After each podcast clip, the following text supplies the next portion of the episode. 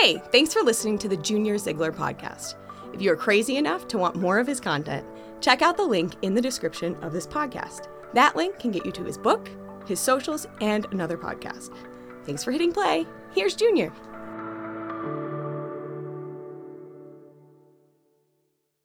Now, you have to be honest as we start because it's not as fun uh, if you're not.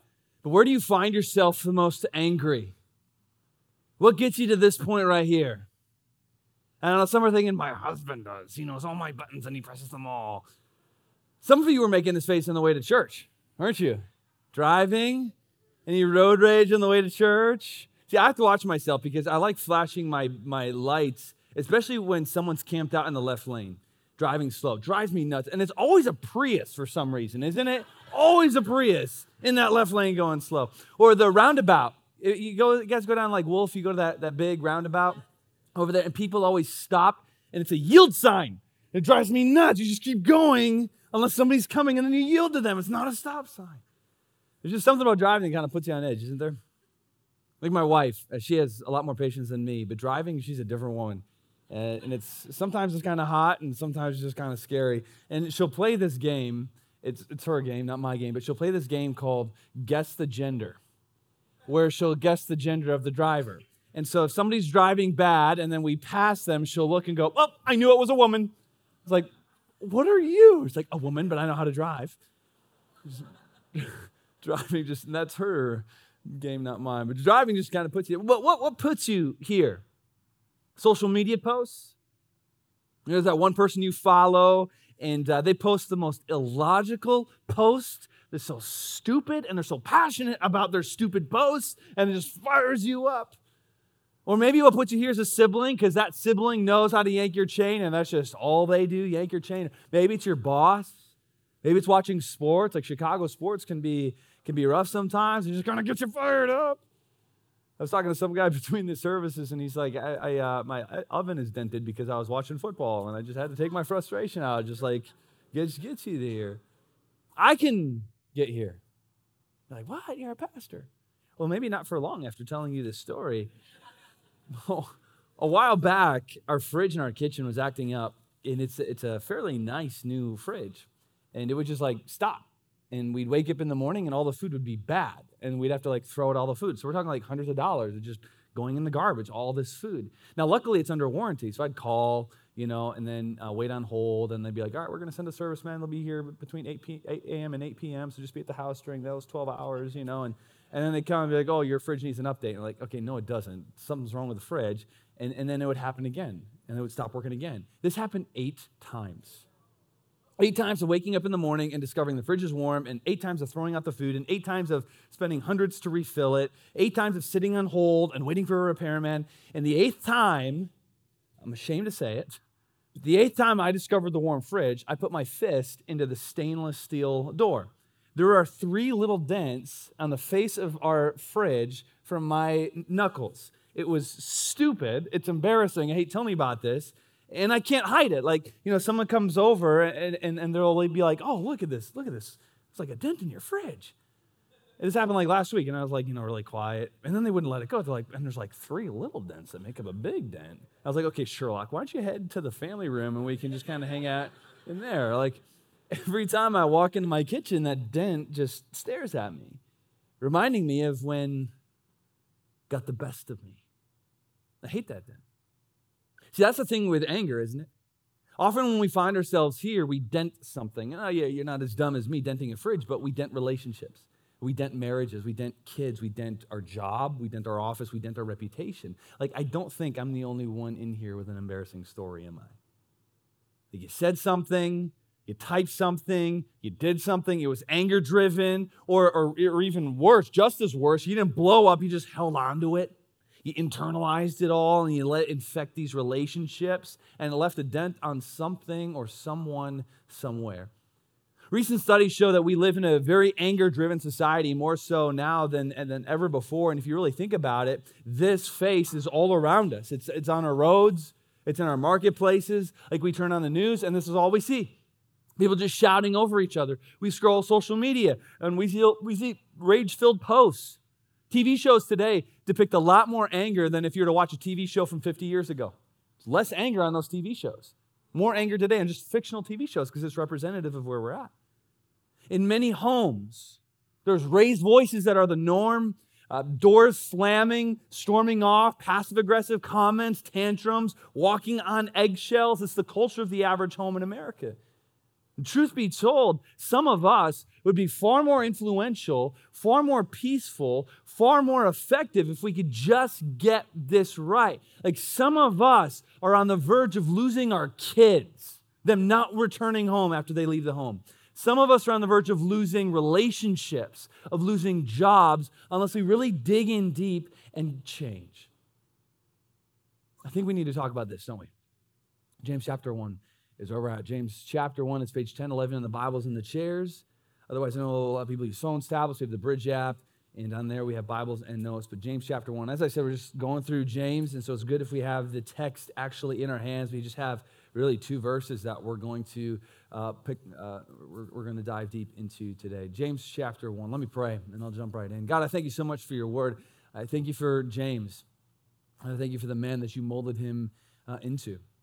He started out struggling really with seeing his older brother as God.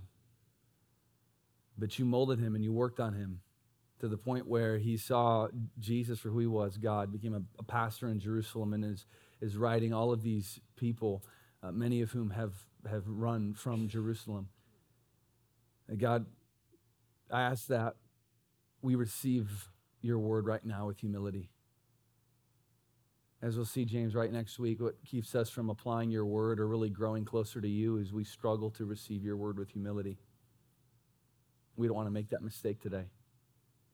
And so, Father, as you convict us, as we read these words, may we not be so quick to excuse ourselves and to give ourselves passes, but may we be completely open books to what you have for us. We ask that you do a surgery on us. We pray this in Jesus' name. Amen. As we enter into James chapter 1, the, the morning glow on the horizon spills into a limestone block home, slowly awakening a family from a deep sleep. It's a, it's a tired family. They've been tired ever since they've arrived here. See, months ago, they were living in Jerusalem and they were happy and they were active in this megachurch in Jerusalem. But then the pressure came. They were labeled Christian. The family business was boycotted. They received threats on the streets. The kids were having run ins in school. And so they had to leave Jerusalem rather quickly. Nothing's been the same since. They've been blessed with this house, but it doesn't feel like home. They only own what they could carry out of Jerusalem, so they live in an empty house. The town that they're in is fine, but it's not what they had. The kids are struggling to make friends, and the wife doesn't want to be here. She hurts for her kids who are struggling. It puts her on edge. She feels lonely and distant from community, and she's depressed. The husband hasn't gotten his business back up and running, so finances are tight and work is hard to find. His, his wife's unhappiness really wears on him, and the pressure and the stress has shortened his fuse. So the family dynamics are struggling. They never used to snap at each other. There used to be more smiles. There used to be better tones. Home used to be a lot more fun to be around. But now the husband and the wife, they just tend to bicker. She's not happy, and he doesn't feel like he can provide. The kid's frustration periodically comes out in the house. It's a tense atmosphere. It's walking on, on eggshells, and the kids have already decided when they leave, they aren't returning. Uh, this morning, they wake up in an awkward quietness, trying to stay out of each other's way to get dressed, eat a little meal, and, and walk in silence to church. As they walk into church, they find that the church has received a letter from their old pastor back in Jerusalem, James. And James writes this church this he writes, Know this, my beloved brothers or siblings, let every person. Now, I'm glad we have pens and paper here because literally what James writes, if you look at these in the original language, what he writes is take note. Let every person take note. So let every person, there's no exclusions. No exclu- no exclusions. And he writes this because he knows when we get angry, me and you, and I see this all the time, the first words out of our mouths are justification for why we're allowing our anger to do this. Well, this happened, this, this, this, and they, they, they, they, deflecting responsibility for our anger. It's like a few weeks ago, my, we celebrated my daughter's, uh, my youngest daughter's birthday, and we had family over. And uh, Nicole has an identical twin sister, and then her twin sister has uh, twin daughters, and then she has two daughters. Nicole has another sister, and then her mother in law. So there were 11 females in this house, and then me. And most of the females were five and under. And, and so something happened. It was like little girl drama, whatever. My youngest became irrationally angry. You ever been irrationally angry? Of course not. But one of her one of her toys was was broken. It's like one of her new gifts that she had gotten at the party. A cousin had broke it or whatever. And so she's crying and she raises her voice. And so I take her aside and I was like, Reese, this is not okay. This is not you. This is not how we act. And right away, the first words out of her mouth were, Yeah, yeah, but but it's my birthday and this happened. This they they they they they. We don't outgrow this. I've seen this happen over and over and over. It's the same thing with us adults. We get over the top angry, raise our voice. We have these biting words. We're denting everyone's view of ourselves, knowing that we're overreacting, but justifying it. I, I, confronted somebody about uh, an anger issue that just blew up, and I confronted them about this just a, a little bit ago. This is an adult who's been a Christian for, for many, many years. And it was just, yeah, but they, they, they, they, they, they, they, they. And James would say, no, stop. You don't get a pass for acting this way. Because when we give ourselves a pass, we continue the same behavior. And so, right off the bat, James says, no passes, no exclusions. It doesn't matter who you are, it doesn't matter how you were raised. There's no exclusions. We all must do this. Be quick to hear. Now, this word for hear here isn't just like hearing, it's, it's the Greek word akouo, which means to hear with intention. Uh, your translation might say listen. I think it's a better translation because there's a difference, right, between hearing and listening. Like I hear my wife all the time, it doesn't mean I listen. I'm working on that. So there's a difference between hearing and listening. And this is what James is getting at. Our first action when we're angry is to use our ears. Because when that anger emotion hits you, and, and it will, your heart starts pounding, right? Blood pressure rises, your breathing increases, and your body, what's happening biologically is your body is literally preparing itself for a physical exertion. And that's, that's God given energy uh, for you to find a good solution, to aim it and finding a, a good solution. So anger is not a bad thing. Like if my kid does something wrong, like pushes their sister or something, as their father, anger is a good thing. Anger is an emotion that tells us to deal with something, but it's also an emotion that's very, very easy to sin with because everything in us wants to release all that energy through raising our voice or putting a fist into the fridge or throwing something. And James says, no. First thing, when you feel that anger, use your ears. Listen. Now, that's going to be the last thing you want to do, but it's the first thing you should do. Well, why? And we can read this verse and we can go, okay, well, maybe James is telling us, you know, to be quick to listen, you know, so that I can get the full story. And then once I get the full story, I'll be less angry and then we'll have a, you know, we'll have a better solution. Yeah, that can be true, but sometimes you get the full story and you're even more angry. Listening does far more than just getting the full story. Listening also does two other things. First, listening creates an environment of peace. Environments are a big deal. Offices like Google spend millions creating environments for their staff to work because uh, studies show that the, the environment, your environment that you're doing work in, helps productivity and creativity in your work. So one of my buddies, a good buddy of mine, uh, has an office downtown Chicago, and uh, he has a literal tree fort in his office. so cool. Uh, one, his conference room table in his conference room has, instead of chairs at the table, has swings hanging from the ceiling. And it might sound like, okay, that's really weird. But this company just believes in being creative because they understand like environments are huge. It's the reason that every every evening I turn off all of the bright lights in our home and I turn on all the accent lamps. Like I just dim all the lights and I play some softer music before bedtime because it calms the freaking kids down before bed. And it works. Environments are huge. They set a mood. When my kids go to do homework at the table, I make sure the house is clean because if it's a mess, if, it's, if they're working in a mess, that's going to translate over into their work. Environments are a big deal. And so James is saying here when you're angry, you have to set the environment. Things are going to be tense. It's gonna, people are going to feel awkward, they're going to feel uncomfortable. So set the environment. And you set the environment by listening. When you have an environment of peace, things are going to tend toward that way. It's like when I was a kid, I had a friend, which is very rare for me. But I had a friend, and, and I, I, liked hanging out with him. It was a church friend. They're, his whole family went to church. They were nice people. They were church people. I hated going to their house, though. It was very, very tense. Nobody ever really listened to each other. It's a lot of talking at each other. Like, even if they weren't even angry, it was just like they were talking to each other with a tone, talking over each other. Lots of raised voices. If, it was, if there was some little thing in the, in the house, little problem, it was like this big deal. And it was like the loudest voice one, and I hated going to their house. It was just tense and it put me on edge. It was awful. I like going to my house. My parents were actually more strict than my friends' parents. Like, I'd go to my friend's house and we could watch and play whatever we wanted to, like, literally no rules. Not at mine. My house was more strict, but my house didn't have yelling. There were, there were rules and they were strict, but there was listening and, there was kind talking, there was kindness, and there was healthy tones, and there's this environment of peace. What kind of environment do you create? Everybody creates environments. What kind of environment do you create?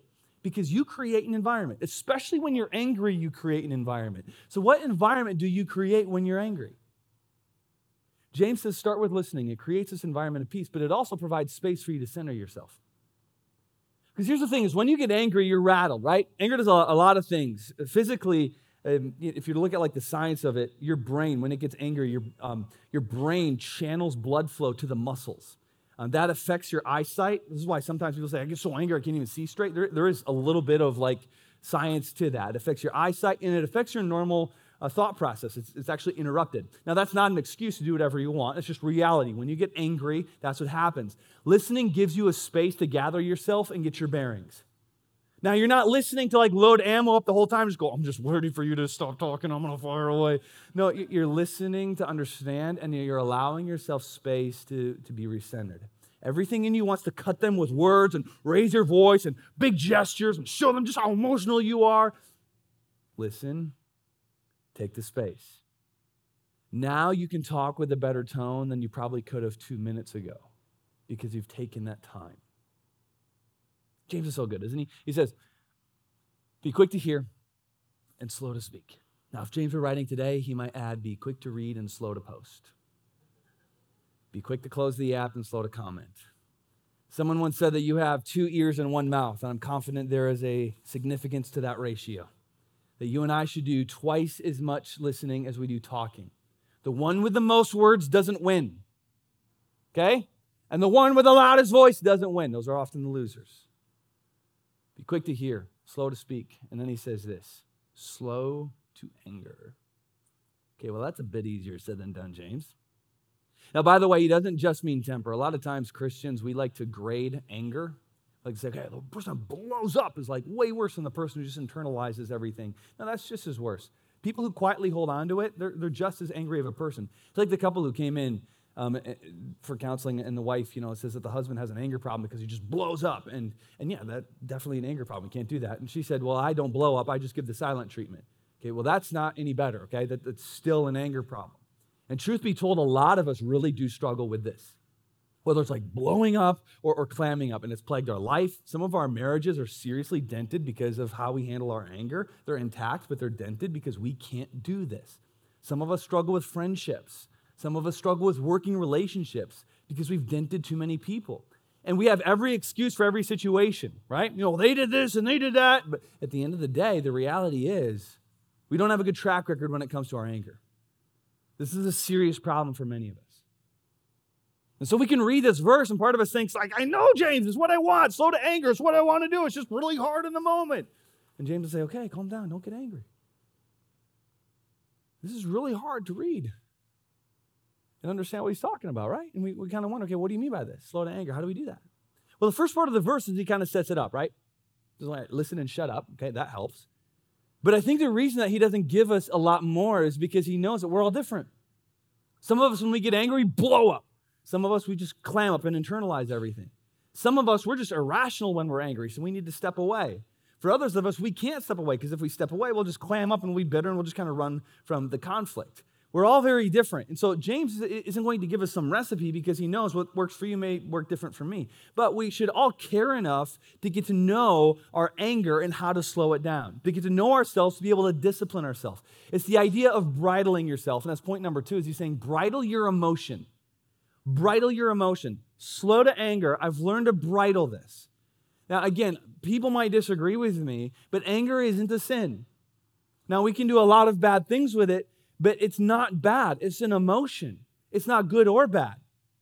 And sometimes I'll hear overly spiritual people say things to me like, Well, I never get angry, Junior. And I think, Well, I'm just angry that you don't get angry. Because look around you. Look around this broken world. You can't tell me that you can read the statistics of human trafficking and not get angry about that. I think that, that periodic bridled anger is healthy in parenting. Like there were times I needed to see my dad angry when I was little. Like could put the fear of God in me. That was a good thing. I do the same with my kids. If they talk back to their mother, hey, they're going to see dad angry. That's, that's my wife you're talking to. They should see a little bridled emotion in me. Like if you want to lead something, you got to have some fire, but it's got to be it's got to be bridled. Jesus had bridled healthy anger when he overturned tables in the in, in the temple, right? The guy made a whip for heaven's sake. Jesus was livid, but it was bridled. This is why scripture says, Be angry and do not sin. Anger is an emotion, you're going to feel it. And it's very easy to do bad things with it, like dent the fridge, but you should bridle it. Slow to anger. It's like putting a bridle in a horse's mouth. A couple, in a couple weeks, Nicole and I were going to take our girls uh, down to Kentucky to do some uh, horseback riding. There's this really cool, uh, found this really cool spot. There's a cabin inside this like horse pen, and we stay in this cabin. And so the horses like come up to our porch in, in our windows. It, it's a bit sketchy and really run down, but it's like, all right, it's Kentucky, you know, so you just, you, you kind of go with it. When in Rome, and the, and the girls love it. And so we wake up in the morning and we'll, we'll ride horses through like the, the streams and, and through, through the hills. And each girl has their, their own horse. And, and they love this. We've done this before. And so they have like a picture of the horse that they always choose when we go down. It's like their horse. It's not their horse, but they just like to say it is.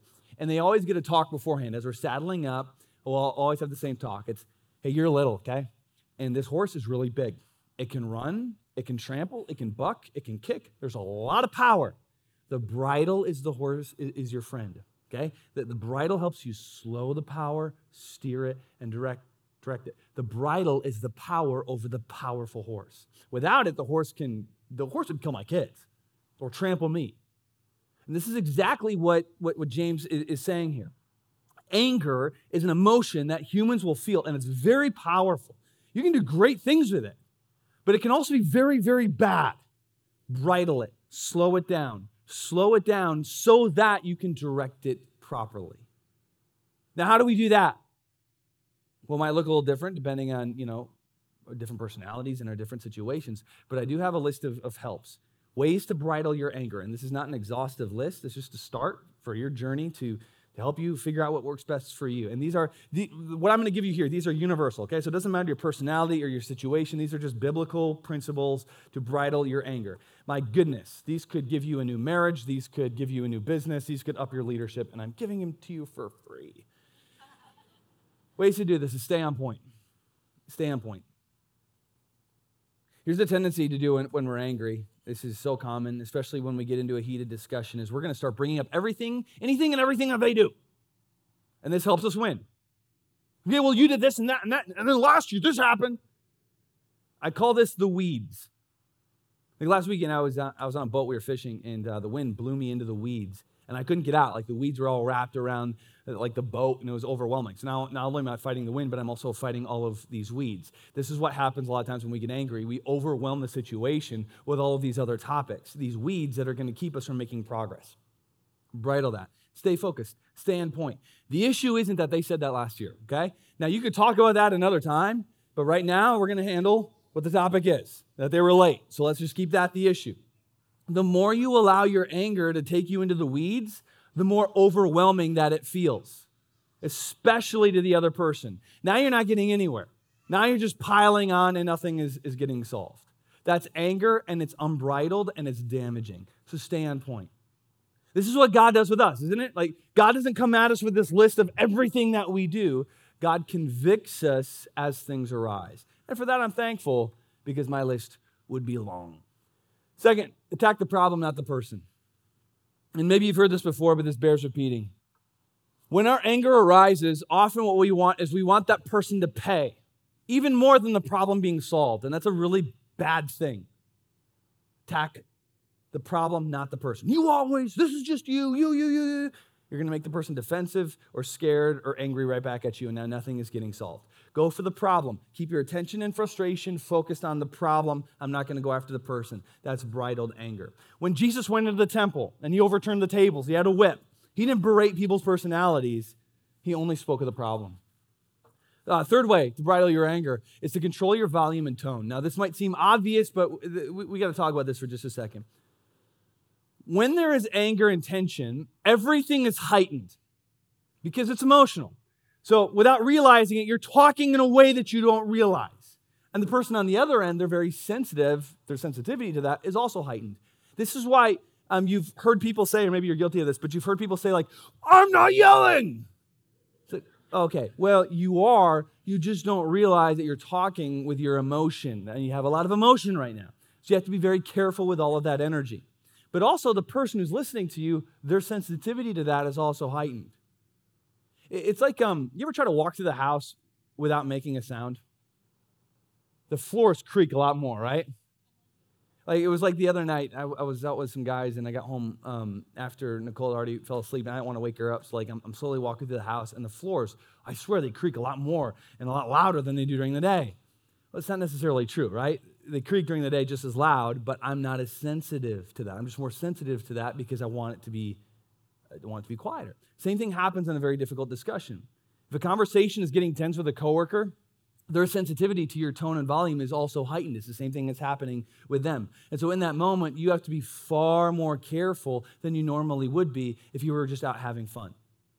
And it's not on them. Hey, you're just being sensitive to how I'm talking right now. Okay, stop.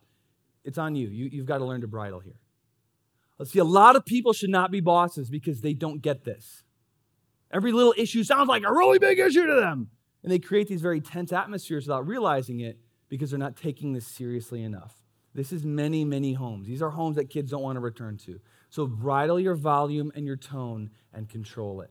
When you can do that, suddenly you're leading in the discussion. Because they may raise their voice and tone, but you're, you're, you're the leader. You're keeping things in a productive lane. You're staying out of the weeds. You're being kind and gracious, but clear and direct. And someone who can do that and stay there is somebody worth following. That's somebody who's leading the discussion. Uh, fourth, is start with questions. Start with questions. James says to listen. So consciously put yourself in that position by asking questions and good questions, okay? Not, not accusatory questions like, why are you such an idiot? Uh, like, we're sincere questions, okay? Questions not only help you create an environment, but it gets you off and it gets you off to a good start. But questions, and I really believe this, questions probe the conscience. Questions probe the conscience. This is why Jesus asks questions constantly. It just probes your conscience. Questions are the kindest, most efficient route to a confession. We get this from God. I mean, you go back to the Garden of Eden. Remember when Adam and Eve sinned and they go hide? And then God comes looking for them? You know, and in that moment, you got to understand like, God knew He's going to pay for that sin on the cross. Did God come into the garden guns blazing? No, I mean, He had every right to. He could have, but He didn't, though. What did He do? He's just asking questions. Where are you? Oh, come on, God knew where they were. But it's the kindest way to start the discussion and invite a confession. God asks them, Why are you wearing man made clothes? God knew exactly why. God does this with Cain. Hey, where's your brother? God knew Abel was murdered, but this is how he's starting the conversation. God does this with Job. What, what are you talking about right now? Just asking questions. Questions position you to listen and probe the conscience. Questions help you bridle your emotion. Uh, one more. Another way to slow your anger is to think the best. Think the best. When we're angry, we spiral into thinking the worst. Or is that just me? Right? Just judging motives. I bet they did this because of that. They're trying to get this point across. And now we're just and now we're just getting ourselves all worked up even more. Thinking the best slows you down. Uh, this summer, something happened up at, at, at camp, and uh, yeah, it wasn't like huge, but like it was an issue that was brought to my attention by another staff, and I was angry at someone, and for good for good reason. I should have been angry at this person. Um, but my thinking first went to judging their motives. And I was on my way to go have a conversation with them, and it was going to be a very rough conversation until the Holy Spirit nudged me. And, uh, and I didn't feel right going into the discussion. It was an issue that could have waited. So I told them, I said, let's schedule the meeting for the next morning. And I spent that evening just thinking good thoughts about them and true thoughts. Just thinking, like, all right, they're a sincere person and they do love Jesus and they want what's best and they are a servant. Like, all of these thoughts slowed me down. Now, hours ago, I was ready to go in guns blazing. Ironically enough, because ironically enough, they were about because they had lost their temper on somebody else, and so I was going to go repeat their issue. I'll give them a taste of their own medicine. But this right here helped me slow down, bridle my anger to be more productive in the conversation. I do this when I get upset with with my wife. You know, get upset, just want to go off, but just thinking, like, okay, she does a lot. And I think she's still wrong, and we still need to talk, but like she does so much for us, and she has such a good heart, and she does so much for me. Like many marriages would be significantly better if we could just really get this right. Many churches, many families, many staff, easy fixes sometimes. Let's just start thinking the best. Like, I can't tell you how many times people come in to talk about marriage stuff, and it's just like, gosh, if we just did this, 85% of the issues would, have, would be gone. Like if you would just start believing the best, but you believe the worst about each other, so everything is like this big constant war. Believe the best slows your anger. So James writes, he writes, Know this, my beloved brothers. Let every person be quick to hear, slow to speak, slow to anger. And then verse 20 is often a, a, a verse that we just kind of read over, but it says, For the anger of man does not produce the righteousness of God. And this is, this is a great verse. Again, often read over, but what James is doing here is he's casting vision. At the end of the day, if you are a true follower of Jesus, God is working on you. You're getting better. You're becoming more and more like Jesus Christ. It's the process of sanctification, becoming more and more mature in the faith. God wants you to be more like Jesus, somebody that people are drawn to, someone who speaks life, someone who's, who's blessed and a blessing to be around. God wants to mold you into that person that other people look at and think, like, ah, I want to be just like them.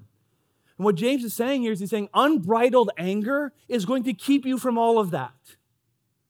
You will lose your influence. You will lose your kids. You will lose your relationship. You won't be a blessing to be around, but a curse to be around. People won't want to be around you. Your anger does not produce the righteousness that God wants to work in you.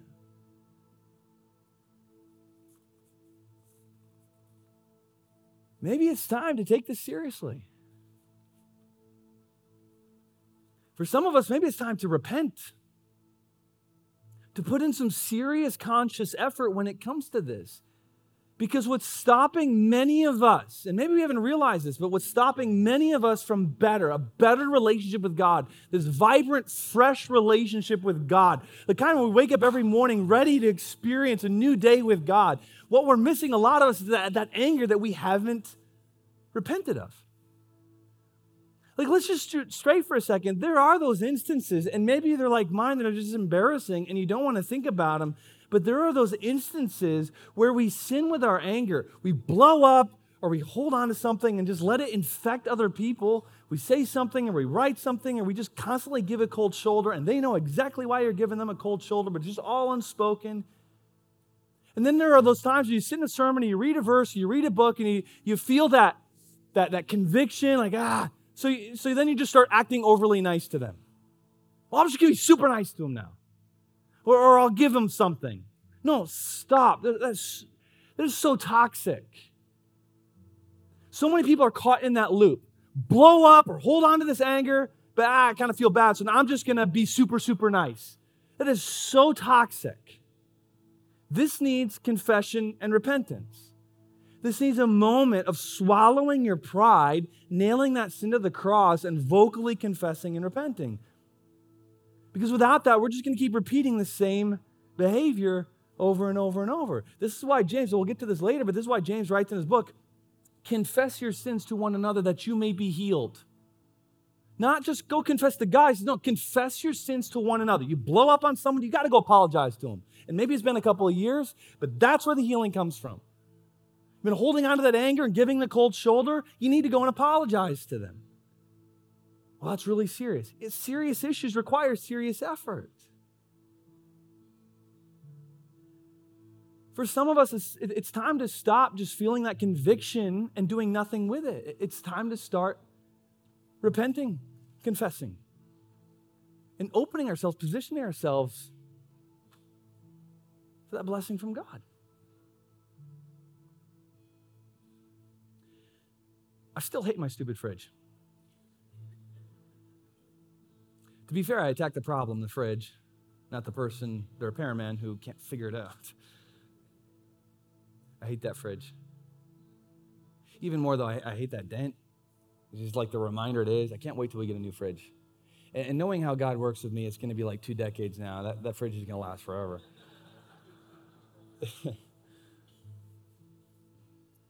but even like this morning, you know, seeing it there.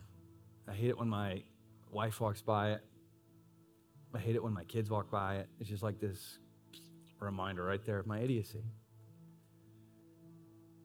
And after it happened, I, you know, I pretended to Nicole like I didn't just bruise my hand. And then, to be honest, it, it was my pride that hurt the most. And it still does. I hate talking about it. But after it happened, especially because I couldn't hide it. You know, I, I sat my kids down and I apologized. So you see that dent over there?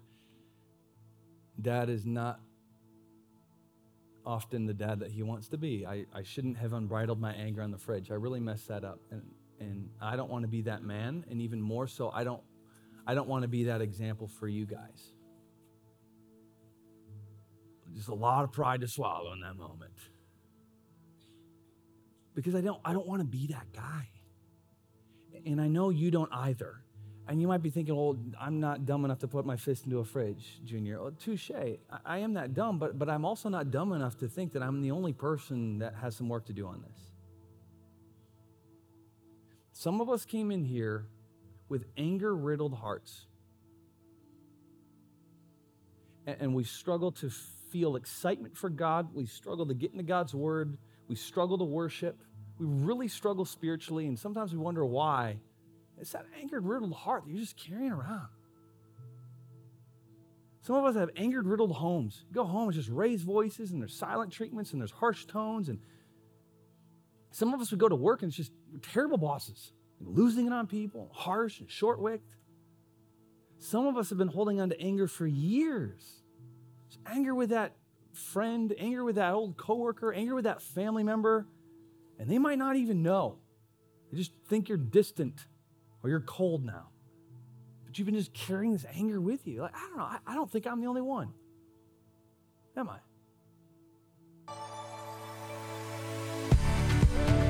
Thanks again for listening. Again, for more content, just scroll down to the podcast description and follow the link. Before we call it, would you be kind enough to share this podcast? It goes a long way. Blessings on you today. See you next time.